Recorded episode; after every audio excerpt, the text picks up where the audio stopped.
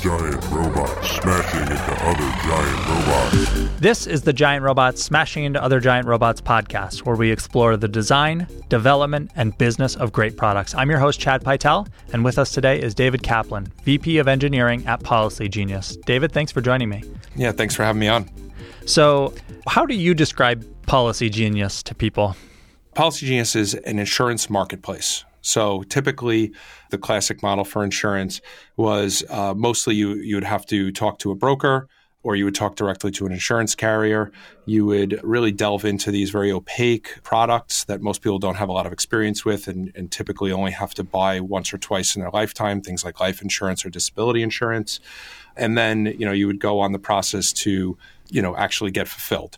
So what, what, the value proposition that we offer is what most people have come to expect in other industries at this point, which is a self-service marketplace where you can compare your options, you can learn in depth what these products are about and also find the ones and the right coverage that really works for you and, and is customized to your life and your finances and your family's needs.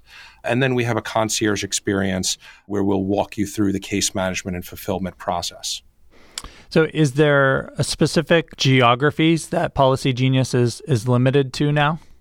We are uh, confined or constrained, I don't know if that's the right way to say mm-hmm. it, to the United States. And that's mostly just because there is a very large market here. And right. also, the products are very, very different by country because these are high, highly regulated industries. And a lot of it depends on the law and, of course, like, you know, social policies within the countries. Right. And even within the United States, you know, we're the United States. So within the states, there's lots of different rules and providers. How do you at Policy Genius sort of bridge that or, or manage that complexity? So, for example, uh, we launched home and auto insurance earlier this year as a product line, and it's been one of our uh, you know biggest investments. And obviously, those things differ by state, somewhat because the laws are a little bit different. Largely, though, because different carriers are going after markets in different states. Uh, when you get into things like home insurance, you know, certain states are very hard to get uh, insurance in, like Florida and, and areas that are prone to flooding. So, how do we go after it? Uh, I think the answer, in short, is carefully. you know, we also know our target market very well. So, our target market is really people that are between the ages of 30 and 50 years old, typically uh, people who are married or have had one or two children. And even though we have a broad range of insurance products, a lot of the ones that we focus on, like life, disability, and home, are the ones that are advantageous for those folks. And a lot of the reason is because they have something to protect both financially right now as well as they have a future to protect. So when you think about it that way, it also helps kind of constrain where you go after with your marketing. We're typically going after families that have a household income of $70,000 or more. So it helps you find where to start, mm-hmm. if that makes sense. So you joined Policy Genius the middle of last year, right? Yes. You didn't work in insurance before, right? well, no, I didn't. And I think the great thing about our industry, uh, and I tell this to younger people that I talk to when I've you know mentored folks who are in college or in high school, uh, the great thing about being a software engineer is that you can really work in any industry. I mean, I, I started mm-hmm. my career at Bloomberg in finance. I had a startup that was in video production software. I uh, worked at advertising, and now I'm in uh, financial protection and insurance. It's obviously a new domain to learn, but a lot of a lot of times the technologies really are the same, and, and the concepts you can you can bring mm-hmm. over. So I've been very lucky there. What attracted me to them? Well, one, I'm in the target market of this company. Mm-hmm. I'm, I've got. A, you're not a, only the VP of engineering, you're also a customer. That's right. you know, when I applied here, my daughter was four months old. Mm-hmm. Now she's you know 17 months old. And so I got the value proposition right away. You know, I'm one of those parents with the Excel spreadsheet of tasks that I need to accomplish that's like 100 items long. And I know that each one of those items is very complicated, and insurance, wills, things like that are at the top of the list, but are also a little bit stressful to get into because mm-hmm. you know that it's going to be a big project to undertake. So, in undertaking that big project of just getting insurance, you decided to start a company that is on the other side of the complexity, which is managing all of that complexity, making it simple for people. Uh, definitely. And and I'll say that that was only one part that attracted me to it. Mm-hmm. Obviously, I want to understand the products I'm building. I want to I want them to resonate with me. You know, because I think I'll be more useful, I'll be more motivated. The other thing that really resonated me with when when I was looking was I'm fairly particular about the culture and the and specifically the management culture of companies that I look at, you know, to join. I've worked at big companies, small companies. I've had my own company. And when I was talking to Jen, uh, who's the CEO, and Francois, who's one of the co-founders, it started to resonate right away, and, and for a lot of reasons. I pride myself on really understanding the industry, constantly reading and understanding what the new trends are, both in technology but also in engineering practice, which actually changes, I think, even quicker than technology. And I was hoping for a good fit, which I found, and alignment with folks who, you know, maybe weren't 10 out of 10 in every area, but wanted to be. And, you know, I've certainly worked at places where when they came in contact with ambiguity, they would make things up. And what I was hoping for was a culture where the first response would be to look towards the industry, try to be able to use the learnings from other companies, both successful and, and failures, to solve the problem before making something up. And that's that is Jen and Francois to a T. You know, they're ex McKinsey consultants. The answer is always get more data, go find out what other folks are doing. And then if you can't find an answer, then maybe make something up. Mm-hmm. So you joined as VP of engineering. Yes, which is the head of engineering. Yeah. I work uh, work directly with Jen. Right. Looking at your history, it's not the first time you've joined a company in a leadership or VP of engineering position. How do you sort of approach that? You know, obviously there's existing infrastructure, there's existing teams. Do you have sort of a, a, strategy for how you approach that or the things you look for as you're entering and then your approach to everything that's already there as you ramp up? Yeah, absolutely. So, one of my mentors at Bloomberg, I remember he described this to me because when he joined Bloomberg, which had a very unique culture, you know, he said that in order to be successful, he had to go native. And he said what he meant by that was you have to come in, you have to learn the customs, you have to learn the culture, even if it's something totally alien to you. And you have to make no assumptions about why they do things and really find out why they think those customs and cultures and practices and techniques are good. And then you can start adding value, potentially offering alternative solutions. I think the, the worst starts I've ever seen other leaders have uh, and maybe I've, I've been lucky because I've been able to learn from their mistakes, are when they come in and immediately start applying tried and true practices in their right. head to something, and you know people are immediately put off uh, because they're making changes without really understanding the ramifications. Yeah, we've seen that before. Obviously, at Thoughtbot, we're involved in lots of different places, and it's not uncommon for a CTO or a VP of engineering to be hired in who does that. And it can be everything from just immediate transitions in technology, like throwing things away and saying, we're switching to Java or you know something like that. yeah. to also changes in vendors to sort of arbitrarily say, you know, at my previous place we outsourced a bunch of stuff to this country. We're going to do that again.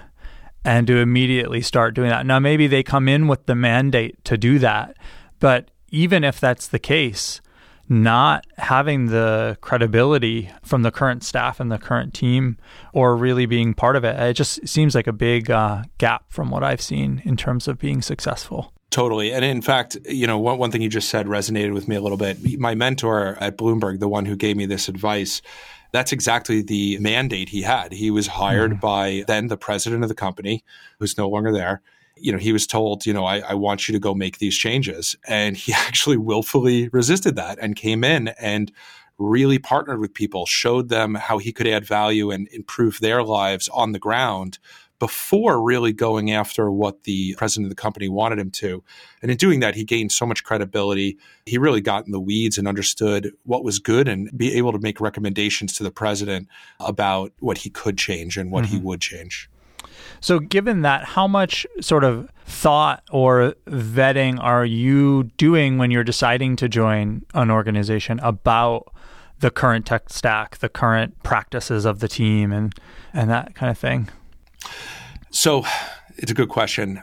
I would say it's not my top priority actually. Mm-hmm. And because I know that if you if you've got the right team and if you've got the right company that's growing that you can expand the technology organically and not, I'm not saying replace, but expand. Right. So it's not the biggest concern of mine.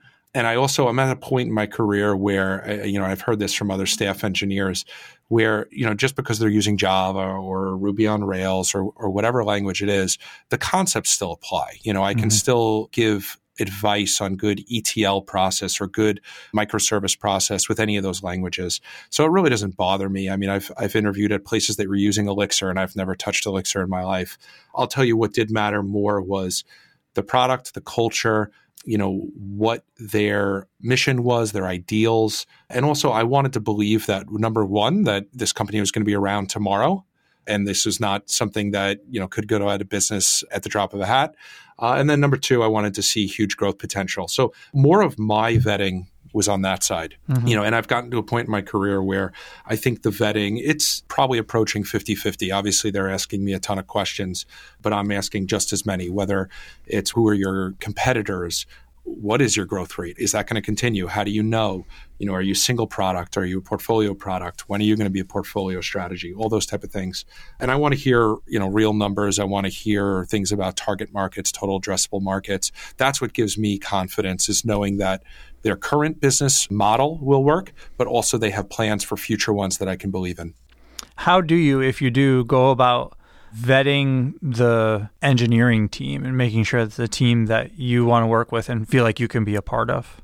Yeah, it's a lot of Socratic questions. Mm-hmm. You know, mm-hmm. if you're coming in in a leadership position, you know, a lot of times there will be some lingering concerns. Right. So getting out, you know, what those are, hearing how truthful the team is about them, how open they are, how willing to change they are and again, it's not to say that I want to come in and change everything, but trying to think about okay, if I do start and there are these concerns, what am I going to have buy in and how flexible is the team towards changing that at least addresses their concerns? Mm-hmm. Uh, those are the type of things I look for. Of course, I'm looking for, you know, what is the balance on the team? Does it more spike towards younger, fresh out of college or boot camp engineers, or are there some senior folks to rely on?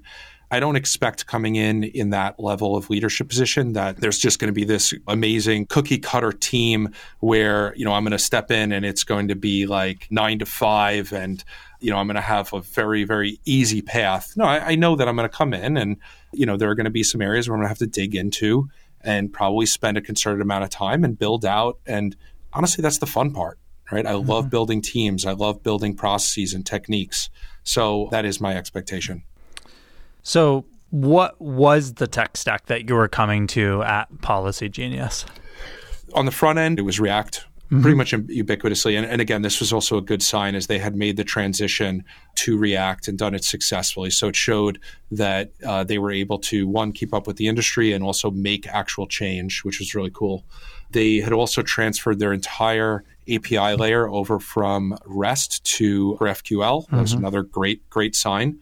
They, of course, like every startup, had some monolithic services, but they were also breaking them apart and had already begun the journey towards microservices, all of which were Dockerized and in Kubernetes, a hosted version of Kubernetes on Google Cloud.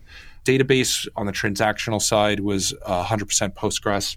And then something else I was also very impressed with, which was that they had a fully built out data warehouse. Now, in my career, especially earlier in my career, I didn't have this title, but I think nowadays I would have been called a data engineer. Mm-hmm. I built out multiple data warehouses back then using things that were pretty hard to use, like SSIS, SQL Server, data cubes, uh, which took years to build out.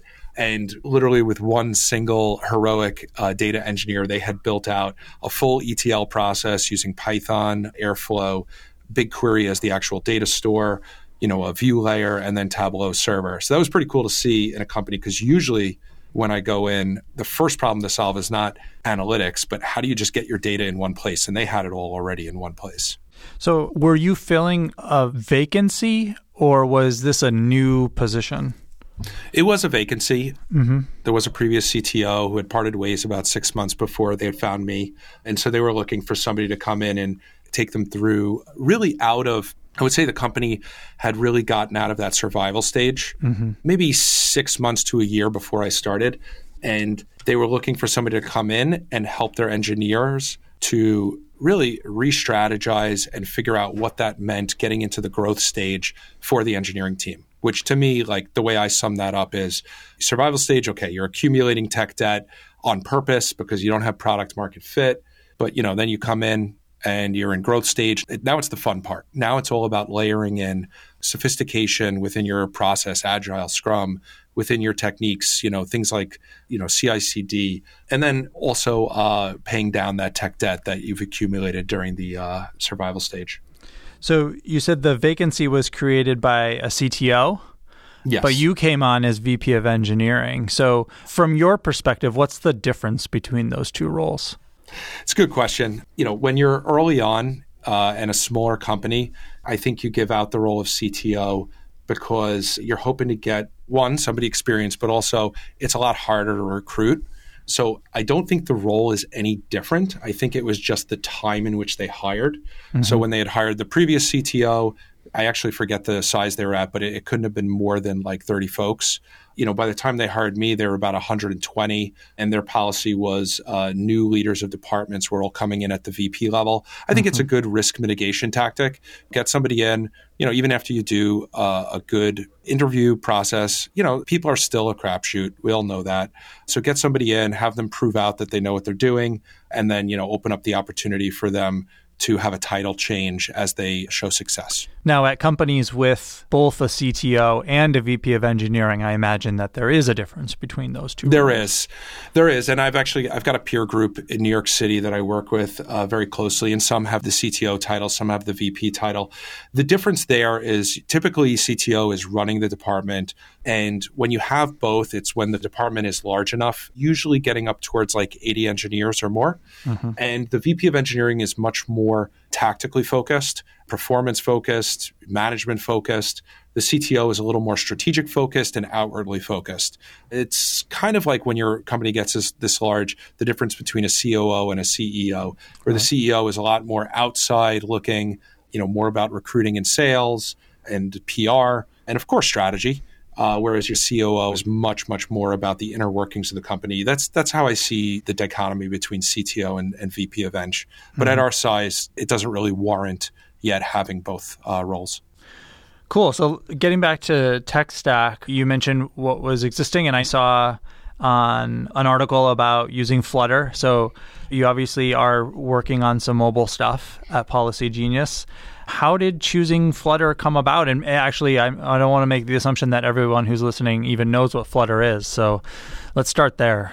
yeah, absolutely. So, you know, and, and, I told you where we started, and I'll tell mm-hmm. you that very aggressively over the last year, because when I started, we had three feature teams and one platform team, which consisted of an SRE, a test automation engineer, and a data engineer.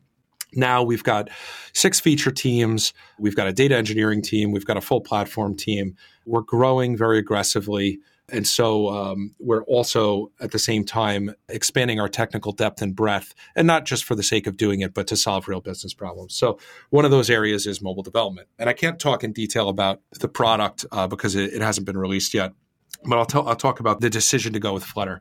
So my history here with mobile, you know, I wouldn't say it's insanely long, but it's it's fairly long. So when I had my startup two careers ago, we had a mobile app and at the time, we had chosen, and I'm sure some of your listeners are going to laugh at me for this, but we had chosen to use Cordova and Ionic. And at the time, Flutter didn't exist. React Native was very, very new. I think it had been out maybe nine months, and it was really still heavily invested in iOS and really not Android.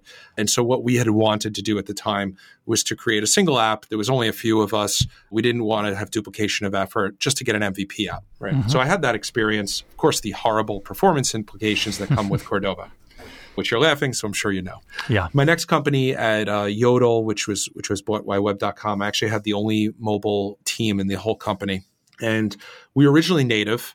And obviously, I loved it for the flexibility on the UI and the uh, performance that it was able to produce. But we were redoing uh, the same code in both platforms. I had a team of four developers, two of which were iOS, two of which were Android. And if somebody went on vacation, it was significantly impacting our uh, velocity. We had at one point lost somebody from the team, and uh, it, it, was a really big deal. And also, the problem was was the team was actually working on an MVP, so it really didn't warrant the quality that the native code was uh, giving us. Mm-hmm. So we had at that company actually transitioned to React Native. With the promise that you know with a we were, we were developing a new MVP there that it would allow us to share code. There was also the promise of okay, you know, most of our our full stack devs are already using React, so they'll be easy easily yeah. able to get it. Did you transition to React Native by starting over again, or did you start adding React Native? To the existing apps that you were working on? Neither. Uh, yeah. Actually, it was a brand new app, and we looked at that as an opportunity. Hey, let's try out this cross-platform thing mm-hmm. and see how it goes. So it was, yeah, we, we didn't rewrite the app. We didn't add on to an existing app. It was actually a completely new app, completely new product. Oh, okay. And, and we had good results. I would mm-hmm. say actually it took us a little longer to develop the app than we expected. The developer experience was was very lacking, and it was hard to tell that before we got into it. It was something that the developers really expressed on the other side after they had already developed the app. Was it the iOS and Android developers that were building that React Native app, or was it the web side developers that were doing it? It was a combination. So mm-hmm. the React and iOS folks obviously had all of the experience with the hangups and the and the differences between mobile development. Mm-hmm. You know, even the release cycle differences. So I wanted them involved because I wanted to avert some risk there. The problem was was that they had known Swift and they had known Java and mm-hmm. also Kotlin. They didn't know JavaScript. They didn't know React. Right. So we also pulled in some of the full stack devs who had a lot of experience with JavaScript uh, and React. And really, by mixing that team up, we were able to really mitigate a lot of risk early on. Cool. And that was my my long-winded way of saying that I had a lot of experience with mm-hmm. mobile, and so we went about looking. Uh, we really narrowed down to two options. We narrowed down to do we go with React Native or do we go down with Flutter? And Dan Novograd on the team actually wrote a great article on this uh, that's on our blog mm-hmm. and was uh, picked up by Google, where we went down a basically like a month and a half long spike, and we actually did prototypes in both. We talked to the Flutter team, we talked to some consultants that work with the Flutter team over at a, a company called Very Good Ventures. Really evaluated point by point the advantages and disadvantages because we knew that this was a big choice and we were probably going to get stuck with it, especially if this app was successful. Now, the reason we started, if it's not totally obvious, with the cross platform frameworks was again because this is an MVP we're building. I didn't mm-hmm. want duplication of effort. I wanted to be able to prototype and experiment very, very quickly. And both of those platforms uh, at least sold that. And really, it, it was so neck and neck. It really came down to the prototypes, where just the experience that Flutter has created for the developer is really, I think, uh, a few steps ahead of where React Native is now. And I can go into a, a few details as, as to why that is. And not only that, but also the performance promise of Flutter into the future is also more advantageous than React Native. No matter what way you slice it, React Native it still has a, a, large part of the code will be interpreted. You're going through a bridge to connect with the uh, native operating system. And even though it is way faster than what I used to do with Cordova, I've seen it, you know, skip and lag around some very large lists and some complex components. Mm-hmm. I'm sure that th- their team, if they're listening, will probably say that we we instrumented it incorrectly, but uh, I've seen it time right. and time again. And when that happens, it truly does not feel like a great experience as a user. Our experience with Flutter has been great. And, you know, I, I like the way uh, one of the VGV guys, the very good venture guys, described it this way that it, it was written almost like you would write a video game framework where it completely bypasses the operating system. It literally takes control of your screen and it paints everything natively. It doesn't try to use native components and somehow bridge the gap between JavaScript and how they're rendered. It literally paints it. So in some cases, and they this is what they advertise, and I have not seen any evidence that counteracts this. In some cases, it's actually faster than native code. It's a very good experience for the end user the other thing that I think they did right, and I, have seen Google do this multiple times because Google's the one who develops Flutter, is the model with React Native was okay, we're going to make a very, very tight, small library, and then we're going to rely on third party contributors to create lots of reusable components which is nice, especially if you're in open source community. The downside of that is you wind up with a very fragmented library of options for your UI. And typically, none of them are great. So maybe somebody created You've a just described that, JavaScript development in general.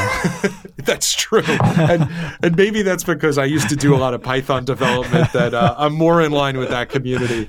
Yeah. You're right.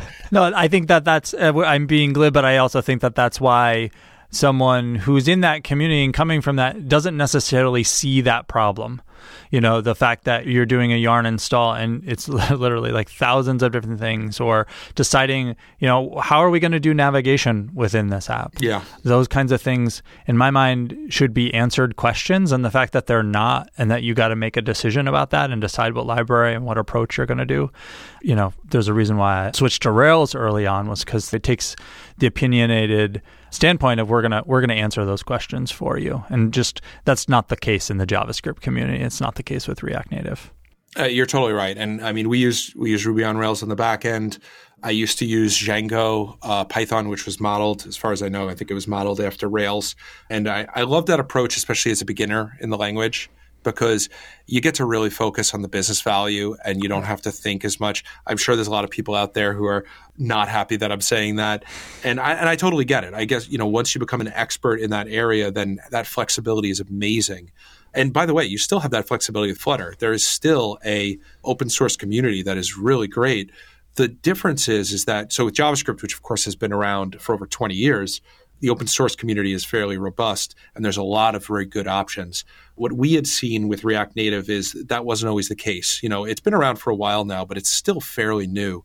And a lot of what we wanted to do, there were not great options and we would have had to roll our own components with Flutter, what they did, and they knew, hey, we're going to be competing against this thing that's been around for at least five years now, is they really created a very robust core set of uh, UI components that were very easy to customize to your own usability language, your own style, right? And the documentation is unbelievable. And I know that that sounds like a superfluous thing, but it's, I think it's really important when you're starting out to know the limits of what these things can do. And so uh, those were all great advantages. Not only that, just the, the, general development environment. I mean, I did a little bit of React Native coding myself back in my day, and you're constantly struggling with the emulator and connecting it to your phone and getting this. I'm trying to remember, was it the blue screen of death? I might be mm-hmm. misremembering my Windows red, 90 is red. Yes, I'm, I'm misremembering my Windows 95 days. But with Flutter, we have not had a lot of those pain points, and that's why I say it really took us to get down to the POC to figure that out. Mm-hmm. Like I said, I have some uh, connections that have done both, uh, some at consultant agencies, and uh, they all were saying the same thing that they were having a much better experience with Flutter. Of course, there's a little bit of anxiety about, okay, it's really new. You know, is this thing going to be around in a few years? Is it going to be supported? And, you know, so you have to, of course, get over that. I think as someone who cares a lot about building really high quality products, one of my concerns with Flutter is like you said, it's drawing directly to the glass essentially of the mobile device. And therefore, it's not using iOS UI components and it's not using Android components. And so it's either got to do a lot of heavy lifting to mirror what an iOS app is expected to be, or th- these are my concerns, mm-hmm. or it's going to look like it's not an actual iOS app that's coming to it. And I know that a lot of work has been done to solve those problems, but those would be some of my concerns from a product standpoint. Yeah, no, it's and it's a very valid concern. Uh, we haven't run into them yet, I will tell you, mm-hmm. and we are building a very. It's not a read-only app; it's a very interactive app. So we're definitely testing the limits, and we've been working on it for a while. We haven't hit it yet, but you know, maybe if you have me on in another six months, I'll tell you a different story. Well, I know one of the. Are you using material design on the app? We are. Which, yeah. which I don't know how familiar are with this, but they're now they they're on. I think it's called Material 2.0. It's yeah. very flexible. I mean, when I was using Material for my startup, it was not that flexible, and every app looked exactly the same. Mm-hmm. Uh, these ones you can really style, and it's pretty indistinguishable from the rest of our website. So that's the idea behind sort of getting around that thing is you're not necessarily programming exactly to you know the Android style guide or to the iOS human interface guidelines. You're doing something else, which is material. That is right. And I will say that they, they do a good job of getting around at least the basics, like the mm-hmm. navigation and the way the back button works. And I haven't experimented this with as much as my engineers have, but they also do have something called Cupertino, which is supposed to more similarly emulate uh, the look and feel of iOS. So I, I, think they've got the important stuff, but you're right. There are definitely some interactions that are going to be different. But you know, when you've got a new product and it's an MVP, it's not usually your top concern. I mean, even just thinking back to the original Facebook app, which I'm sure if you remember, everybody hated, but uh, you know, their goal was just to get into mobile, and so they used, I believe, they used Cordova as well back right. then, and then eventually they moved over to native. Yeah, and I don't want to minimize these problems actually still exist in React Native as well because React Native isn't opinionated. You start with a blank white screen on a React Native app. You actually have to do a fair amount of work to make sure that your app actually behaves like it should on both of the different platforms around navigation and that kind of thing. Absolutely. So, I mean, no matter what, every team I've been on that has worked on React Native has always had to deal with the bridge, had to write some native code because, you know, whatever was out there or whatever was written did not work exactly like they needed. And that of course was was fairly painful. I love the distinction that you're making between like we're working on an MVP. So our target is to get on mobile. And I, I, presume that the target is to offer something to customers so that you have a viable product and that you're there. And then from there, you take it as it comes. And it may be what I hear is in the future, after we grow and we have a large engineering team, the decision may be made okay, we are going to work on a iOS app in Swift and an Android app in Kotlin or Java. But that's not the point you're at as a company. Am I hearing that right? You are exactly right. And when I say that I'm a big believer, and I know we didn't really get into this, but in top of industry practices, mm-hmm. I've been on enough waterfall six month to a year failed projects to know that you should never assume that your idea or your value proposition is actually going to succeed. So the idea is to fail fast. So that's exactly what we're doing. We're we're building something, getting it out to market as quickly as possible. We're not going to be fully proud of every angle of it because uh, if you are, then you probably took way too long to build it. Get some early feedback with some beta users and then go from there. How do you balance that desire or that goal of working that way with maybe some of the needs of the industries that you're in in terms of, you know, how buttoned down some insurance offerings need to be and and that kind of thing? Is there tension there? There's always a tension whenever you're doing an MVP. I mean, I think ever since, you know, and, and, I know the term has been around for a while. I can't remember who originally coined it, but I know that Eric Ries uh, with the Lean Startup uh, mm-hmm. certainly made it very popular.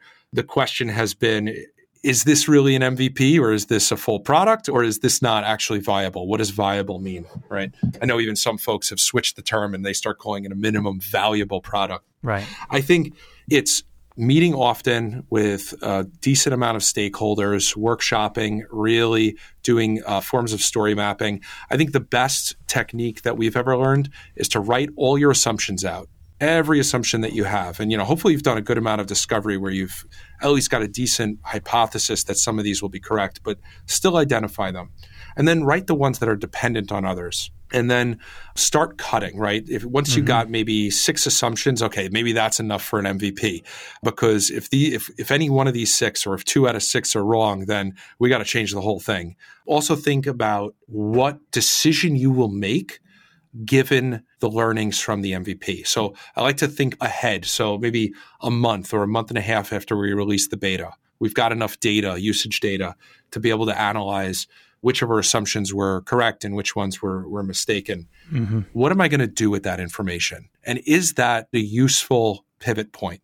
If it's not, meaning that I won't make any different decisions, then I've done something wrong. I haven't cut my MVP correctly. Because I've seen many times where we make something that's actually too minimum. Mm-hmm. We release it, we get some early data, and then we go, oh, well, that's okay. We didn't get any usage because we didn't implement X, Y, and Z. Well, then why was that your MVP? Yep. So those exercises help a lot really to define what's right now. Of course, you have to abide by the law. So those come in as constraints. You know, like for example, right. know, if you're working on something that's regulated, I mean, those things are yeah, they have to be in the app if there is mm-hmm. a requirement there. Mm-hmm. Like if you have a certain financial requirement. I think that that's great advice in terms of writing down your assumptions. And, you know, the majority of what we do is help people create something new. It's one of the tools that we use. And it's also a red flag if you're not able to write a healthy list of assumptions, here are the things that we either believe to be true, but we don't actually know it, or here's the things that we're assuming. If you're not able to write a healthy list of those, it's a very good indicator that you actually haven't done enough research, that you don't really know what you're doing yet. That's what I've found or you're not asking the right questions. Right. You right. know, there's this strange balance. There's a saying which I'm going to butcher. I'll paraphrase it, which is, you know, you want your CEO or your product manager to really believe emphatically that you're going to be successful, right? That's the type yeah. of person you want in there. But at the same time, you also don't want them to believe it so much where they actually think that their first product is going to be an absolute success. So it's kind of strange. You want them there so that they're resilient and that they keep going but you want them to be able to ask the right questions and to tease out those assumptions and really say to themselves that you don't know as much as you think you know. Yeah, and to be able to change based on what you learn. That's right. Well, David, I think that that's a, probably a great place to wrap it up. If people want to follow along with you or get in touch with you or learn more about Policy Genius, where's all the places they can do that? So we have a great blog, which is on medium.com. We have a general Policy Genius blog, and there's a, a, tab for technology. We've been at least publishing one article a month. So if there's interesting topics there, you can always start a conversation there. You could also go to our career site and apply uh, if you're interested in what I'm saying and want to learn more. We try to structure our interview process so that it's a way to also see what we're about and to get to know us as much as we're getting to know you. Or you could reach out to me on LinkedIn. I have no problems with that. I usually get to respond to everybody on there and we can pick up the conversation from there. Wonderful. You can subscribe to the show and find notes for this episode at giantrobots.fm. If you have questions or comments, email us at hosts at giantrobots.fm, and you can find me on Twitter at cpytel. This podcast is brought to you by Thoughtbot and produced and edited by Thom Obarski. Thanks for listening, and we'll see you next time.